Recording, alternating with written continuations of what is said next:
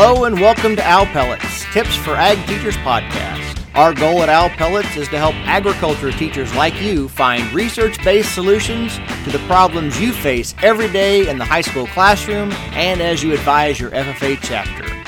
Here you will find practical tips for your agricultural classroom and interesting information to incorporate into your teaching. We invite the best agricultural education faculty and researchers from around the country to come and talk with us and share what they have learned. The Owl Pellets crew is Kate Shoulders from the University of Arkansas, Marshall Baker from Oklahoma State University, and me, Brian Myers from the University of Florida. For more information on Owl Pellets, be sure to follow us on Facebook, Twitter, and Instagram and visit our webpage at owlpelletsforag.wordpress.com. That's owlpelletsforag, all one word, .wordpress.com. Hello, Owl Pellets. Welcome back. Uh, we are excited today. It is Brian and Kate here with our guests here by the Owl Pellet. Marshall is MIA somewhere, who knows where. I'm sure he's doing really studious, important, life changing, impactful things. He he is changing lives wherever he is right now. Uh, Kate is dedicated. She is here on her spring break. Thank you, Kate, for being here. And I'm still here working for the University of Florida, so I had to show up. Anyway, today our guests are from the great state of Oregon, Oregon State University, Jonathan Velez, Haley Clement. Thank you guys so much for being with us today. Thank you. It's a pleasure to be with you. So, to kind of get us started, why don't you guys tell us a little bit about who you guys are, and then we'll talk about uh, the topic for today. Sounds good. Hi, everyone. My name is Haley Clement. I'm a second year PhD student here at Oregon State University. Originally from California, small town of Paso Robles, um, but I was a high school ag teacher prior to getting my PhD. So thanks for having me. Happy to be here.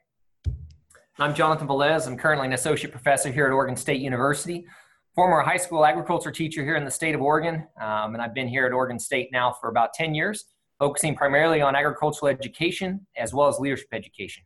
It's good to be with you.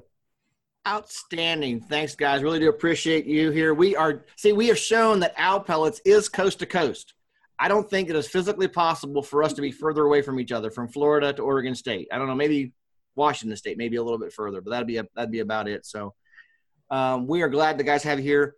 So give us a quick rundown. What are we going to be talking about today? We're going to be talking about a, a piece of research that Haley and I did here uh, about a year and a half ago. We looked at a, a, national data set. So we looked at a really large study that had been um, had been conducted by the National Center for Educational Statistics. It's a big term, but it essentially means it's a, a sample that's representative um, of high school students. So what we wanted to look at is we really wanted to answer the question, what is the involvement levels of students in school-based ag education, and are there are they representative um, based on the proportions of students we would see that have that ethnicity within those schools? So we wanted to say, if we have uh, 20% um, Hispanic students in the school, would we would, would we see that same number and same percentages reflected in school-based ag education programs, as well as uh, being um, participating in clubs and being involved as officers. So we really wanted to answer that question. Up to this point, we hadn't had the chance to really look at that, and there hasn't been any national data uh, on that question.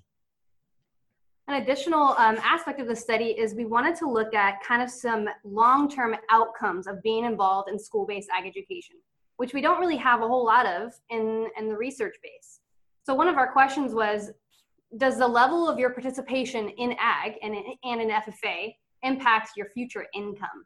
So we were able to get some income data, I think seven years after they graduated high school, and just comparing uh, based on their involvement in ag, in FFA, and if they were an officer in FFA. Very cool. So you I mean you guys got down to the big stuff, dollars and cents, how much they're making. Um, and that would be some really cool info for like stakeholder groups, right? Parents, because I'm thinking about when I was teaching and how many parents were like, no, my kid's not going to be a farmer, so they're not going to be an ag. We actually want them to be successful. And it hurt my heart. Um, but man, that's some really helpful data if it turned out in our favor. Did it? We will see. Look at this guy giving us the cliffhanger. so we'll start here. We'll, we'll, we'll save the big one for later ethnicity. What we find? What do you guys find out? How are we doing um, in our school-based ag ed programs along the, the lines of ethnicity? Yeah, so that's a, a, good question to, to start us off before Haley talks about the, the ethnicity a little bit. You know, we looked at some national FFA data. So a lot of people would say, hey, just look at what national FFA has to offer. They'll let you know who's enrolled. Um, but the, the surprising thing is that a lot of their data is, is, um, is, is missing. So they have around, when they report gender, around 25%, actually about 27% of their, uh, their participants or respondents indi- didn't indicate a gender. The same with ethnicity. They have about 40% of their national data that doesn't say uh, what the ethnicity is of students that are enrolled in, in FFA. So while that's a, an interesting first source to start, we realized that wouldn't necessarily answer our question. So we had to look at look at this other national data set. Mm-hmm. So I think that's really important for, again, more cliffhanger stuff. I think it's cool for us to remember we're talking about school-based ag ed enrollment, right? We're not talking about FFA membership here. And I think that's pretty important. I mean, we just had the conversation today here about that idea of the difference. And sadly, the difference here in Florida, there's over 70,000 students that enroll in a school-based ag ed program, and yet and and only about 18 and 19 uh, thousand of those are enroll are members of FFA, hmm. and that's a huge number. But there's we're not meeting the potential, and so we're here talking about do we just pass a legislative thing and pay for everybody's FFA membership to make them a member? Well, we can talk about affiliate membership later on another critical conversation on the difference there. Do we just magically make those uh, 50,000 students FFA members and how does that just magically change their lives? Yeah. We're talking about school-based ag enrollment. So, Haley, what All right. So I think we can make one statement um, to start us off with, with kind of the key indicators when we look at ethnicity and participation in school-based ag ed compared to students who are not in school-based ag ed.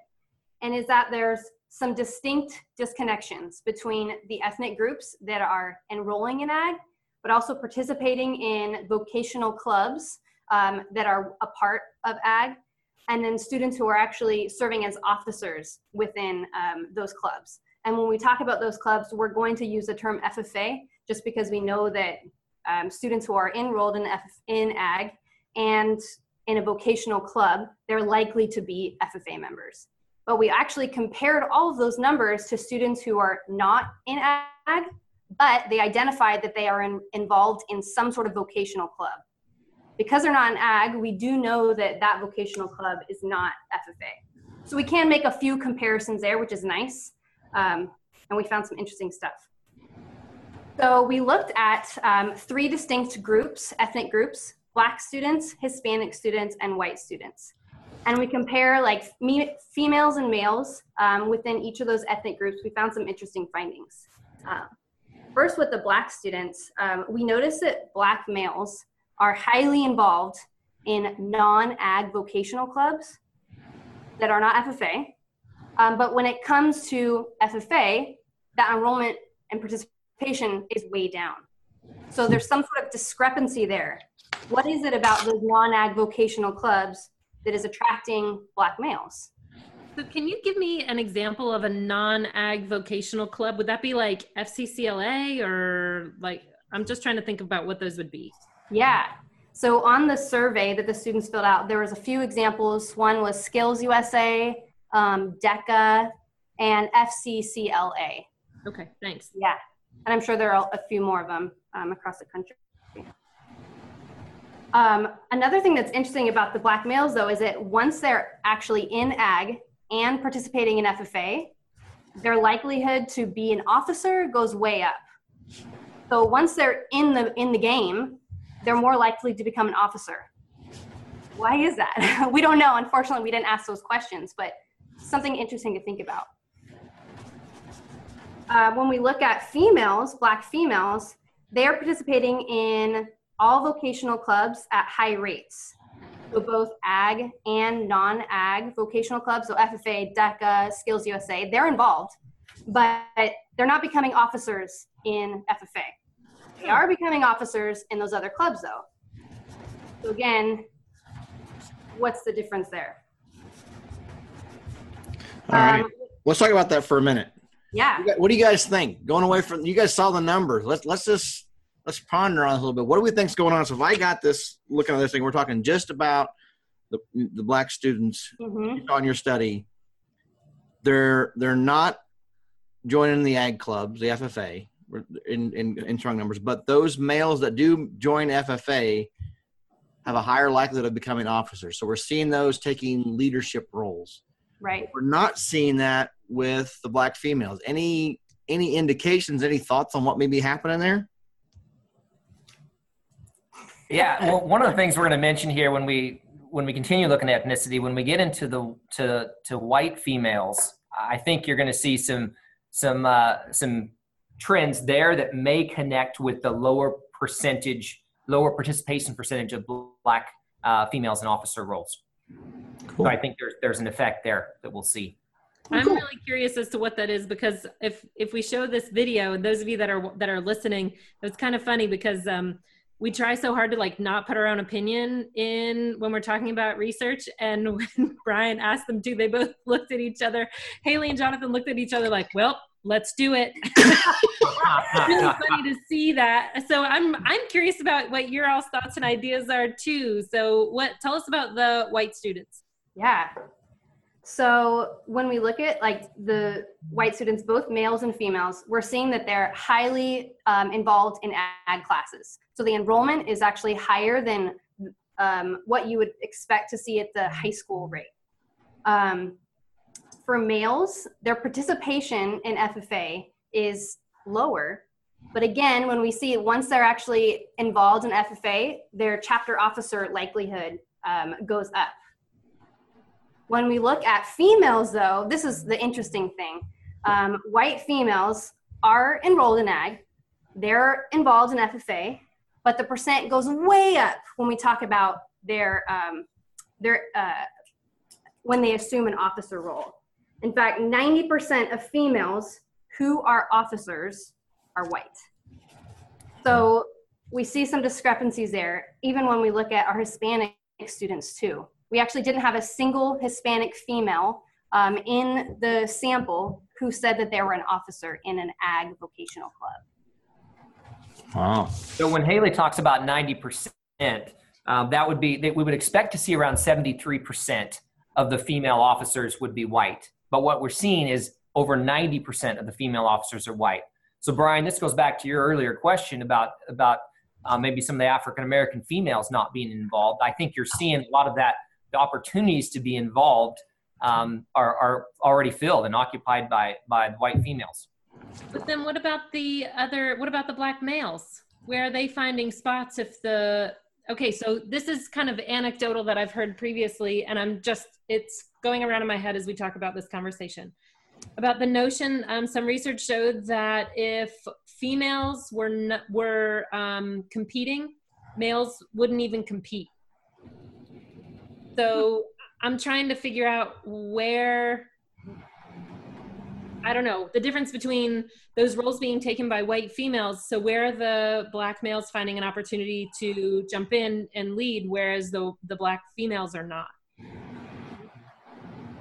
Yeah, and the the data that we use in this study doesn't really allow us to really to, to make that determination. I mean, it, it kind of sets a baseline and lets us know what is going on out there Yeah. uh, but doesn't really address the why question. We're going to have to dig back a little, a little deeper, and maybe do some qualitative research, some other studies to try to figure out why we're seeing what we're seeing.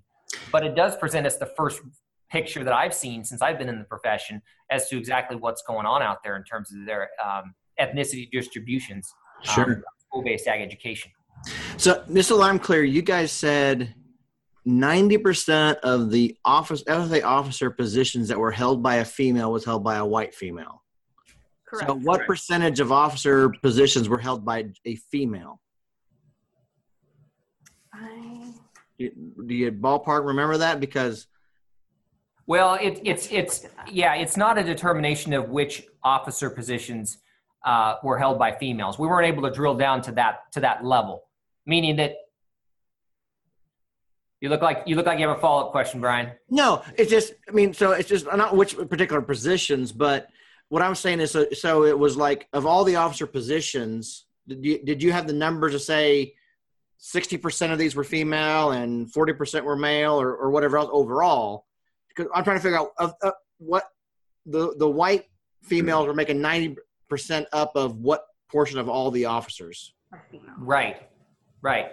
Of of females Okay. in, in the sample. Okay. So of the females who identified as an officer, 90% of them were white. Okay. Cool. Yeah. So I mean that's pretty uh pretty big chunk there. Right. And it makes you start considering some other questions like who are we serving in, in ag and, and in FFA? Who are we not serving? Or what is it about the position or the opportunity of being an officer that is attracting white females? Or Well- look at the other way, like what are the barriers of some of these other students that's That's- preventing them from assuming these roles? Yeah, that's kind of what I'm thinking. Maybe not what about them makes them want to jump in, but what as an ag teacher, how am I identifying who I want to recruit for those leadership leadership positions and what maybe might I be missing from my kind of overall broad array of students as far as their their diversity in a in a wide variety of places. Mm-hmm. Yeah, it's really a look at who's participating uh, in, in the in the club, and then also who's assuming officer roles. And it's that discrepancy between the participation and the officer roles that I think uh, is something we should consider as, as ag teachers. Yeah. Yeah. Interesting stuff here. Something for us to be thinking about. Because I I always know one of the big topics we always talk about, it comes up in ag teacher conferences or whenever I taught the program planning class here is how, as an FFA off FFA, FFA advisor, how does your chapter elect officers? Right, mm. like a What's the pro- contest mm. or Yeah. What's the process for that and those sort of things? And so I, I think it would be interesting. I mean, as an ag teacher, I never went back and, and really measured or, or really wrote down and looked at what the demographics were of, of my officers in my chapter. I probably should have. Um, but I think it's something that we may we may need to look at. Not saying we're having to have certain numbers, but just to, to see what's happening in our officer elections that we're having here at the chapter level. Mm-hmm. Well, and maybe, I mean, that's where ag teachers should focus, right? But maybe at the state and national levels too. I'm always curious about those processes. Mm-hmm. Yeah. All right. Are we ready? you got before we get to the big one, I'm ready. I'm ready All for right. the big one. I'll give you some results and I'll also give you a teaser for maybe a future owl pellets. I don't know. Woo, look at this guy. I love this There guy. you He's awesome. There- There is another. We invite him onto one owl pellet. He's already inviting himself onto another one. This is how cool it is to I'll be an owl pellet. he sent Marshall somewhere. He was like, Marshall, there's a thing over there. He's just gonna slowly work his way in. If we go coast to coast, this is what you get. So there, there is another research article out there that would love to have another future owl pellet session on where we where we um, control for some factors and we look at income. But what we did in this is we looked at income according to participation. So we looked at males and females, and then we looked at their income, whether they were enrolled in school-based ag, and then they also whether they participated in vocational club or assumed an officer role. And then we also looked if they were not enrolled. So we the same type of a study, um, just looked at the the broad um, income figures. So what we what we determined was for males that were not enrolled in school-based ag education, they tend to make and they currently if they were officers they tend to make more money than those males that are enrolled in school-based ag that assume officer roles Wait, wait, could you, and this is all gender, all um, ethnicities, right? So we're we we we're split now and we're talking just gender so we're not looking at the ethnicity this would be combined ethnicities Okay. so when you look at the males not enrolled and the males enrolled um, those that are not enrolled as they assume into higher ranks and become officers they actually make more money um, than those male students enrolled in school-based ag education So wait, those that were not enrolled make more money than those Correct. that are enrolled? Correct. When they assume when they when they assume officer roles. So by the time they get clear to the top. So if you look at officers that are in school-based ag ed and officers that are not enrolled in school-based ag ed, they're both involved in vocational type clubs. The ones that are in school-based ag education will make less money. So when you say officer roles, you mean like like typical what?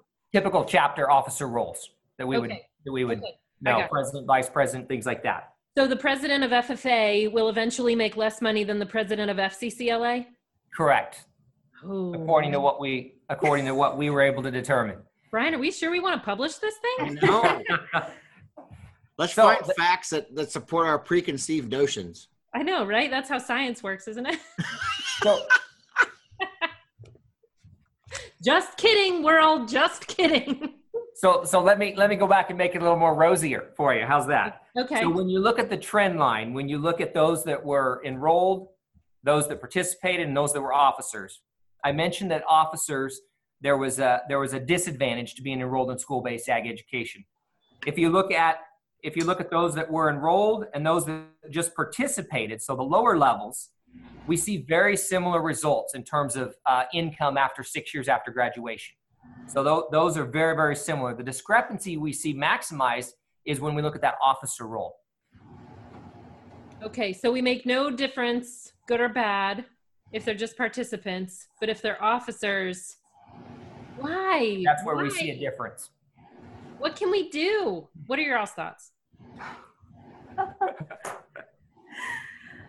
We're asking them to think. Ah, Well, I'm sure they've had like I I would love to have been a fly on the wall as you guys got these results and saw this. Well, and the neat thing is that, that these results are part of a national study, and we just hadn't looked at anything like this before. Um, it's a longitudinal study, so it's actually been tracking students, you know, from when it started to when it stopped. It would track students for around between 12 and 13 years. So, you know, it's a multi-million dollar study looking at, you know, 50 states and the District of Columbia, and um, it was quite quite intensive. So we enjoyed getting our hands on this on the data so that we could look at this. Um, but we weren't really sure as to why. There is a the other article that I mentioned. We do some regressions, which is a, a fancy way we can control for some additional variables. So we just looked at income. There's other variables at play here, and we split it by gender. Some other variables are ethnicity, which we talked about earlier, um, as well as socioeconomic status. And so in that other paper, we control for those and really dig a little deeper into, into overall income. Um, we just wanted to, to display it in this particular piece of research and break it out by participation levels. And he's not going to tell us the results of that. I'm going he's to not. he's gonna, I'm going to have to go read the dang it's a good one. It's a good one. I'm hooked. I mean, I'm going to have to go look at it. I'm hooked. So I didn't talk. I didn't. That covered the males, but I didn't talk at all about the females. So females, it, it's actually a, it's actually a, a, a little different trend. So for females not enrolled in school-based ag education, as they participate in vocational clubs, the more they participate, the less money they make. So the trend line goes down. So the, the, the more they participate, the less money they make. So if they're an officer not in school-based ag education, Okay. involved in a vocational club, they make less money than a female who is who is not enrolled in school-based ag education and not involved in a vocational club. So the more they're involved, the less money they make. Which is interesting. That's so weird. Now that trend is reversed for the females. So keep in mind what we what we talked about earlier about the numbers of females that are involved in officer roles. Keep that in the back of your head and see if it connects with the with the income. So when we look at females enrolled in school-based ag education, that trend is reversed. So the more involved they are and the more they participate, the higher their income. There's the happy ending I was looking for. So so there there there's a happy ending. So when you want to when you want to this will this will help you this will help you out, Kate. When you look at females enrolled in school-based ag education and you compare those those that assume officer positions, right? And you look at those that are not enrolled in school-based ag education and assume officer positions, it's roughly around a ten thousand dollar a year annual difference. Wow. So that's where you're seeing a significant gain for those female students who are in school-based ag education that assume officer roles. So it's possible when you look back at Brian's earlier question that some of the females involved in, in FFA have figured this out and they've realized that there is a significant benefit for them financially to attain these roles. Therefore, they may be more competitive. Therefore, they may tend to uh, maybe tend to push some of the other um, their male counterparts out of those officer roles. But we're seeing a, a, a stronger benefit for the females. Now, overall, there's still an income income deficit for the females. compared to their male counterparts overall. But you're seeing a greater increase by those females that assume officer roles and are in school-based ag education. So there's what I can tell my principal or my students' parents, my my female students' parents. Yes, Mm-hmm. tell them it's about a ten thousand dollar a year annual income difference for those females that participate in your ag class and go on to assume officer positions. Awesome. We should put that on the infographic so everybody can print it off for their. Uh, So guys, look at what was what was um, put up on the website yesterday. That will be the infographic that will have the information that you can share with your administrators and counselors as they're looking at um, programs for their students to enroll in. Excellent. Okay, Jonathan Haley, as we wrap this thing up, you've thrown a lot of stuff at us here. What what do you think are the is the big one or two take home messages here that us ag teachers need to share when we're talking about our programs from your study here? FFA makes a positive difference in the lives of students, but what we need to look at is are all students attaining that and seeing those same positive benefits? We see it with female students clearly in terms of income, um, but are, are we seeing it across the board? And when we look at ethnicities, are we seeing the same same types of students in our ag classes that are representative of the high schools? And I think it's a, just a nice point to ask yourself some of those critical questions. You know, what are we doing to provide opportunities and activities that can reach all students? And I think asking those questions is a great start to just looking at your program and identifying how we can give as many students as possible the great experience that we know is ag education. Excellent. Thanks, you all. Jonathan Haley, thank you so much for being with us here today on Owl Pellets. We appreciate you guys sharing the great research. Jonathan, give us the teaser on the other the other information that so he can invite himself back to Owl Pellets. This, this is the first time it's ever happened that people have invited themselves back on Owl Pellets, and so that just tells you how cool we are. Um, you all out at Oregon State, thank you so much. You guys are doing great work out there. We appreciate everything that's going on. That was Owl easily Pellets. the most I'm going to learn on spring break. So thanks, you all. I appreciate it. Yeah. You're welcome, Kate. So, Outpost, check out the infographics, check out the resources that should be showing up on things tomorrow on social media. Check out the folks at Oregon State, they're doing great things. Um, for the absent Marshall, we keep taking attendance on Marshall. Uh, here by the Owl Pellet is Kate on spring break, being here anyway, and Brian, me here, doing what we do every day. Thank you guys very much. Keep doing a great job teaching agriculture. You all make a difference. See ya. The University of Florida's Department of Agricultural Education and Communication offers graduate certificates to expand your professional experience in agriculture and natural resources. Our certificates are designed for both non degree seeking students and those pursuing advanced degrees anywhere in the world. If you are interested in refining your teaching or leadership skills to make a greater impact on the world, our certificate programs are a great place to start. AEC is proud to empower agriculturalists who will become the next educators, the next communicators, and the next leaders for the greater good. I hope you've enjoyed this episode of Owl Pellets. Please visit our webpage for more information on this topic and to learn more about all of our guests. Be sure to follow Owl Pellets on Facebook, Twitter, and Instagram. It would also be great for you to subscribe to our podcast so you never miss an episode. Also, we ask that you please take a moment and comment on our podcast so others can find it as well. So for Kate and Marshall, this is Brian here by the Owl Pellet saying thanks and we look forward to seeing you again on another episode of Owl Pellets Tips for Ag Teachers.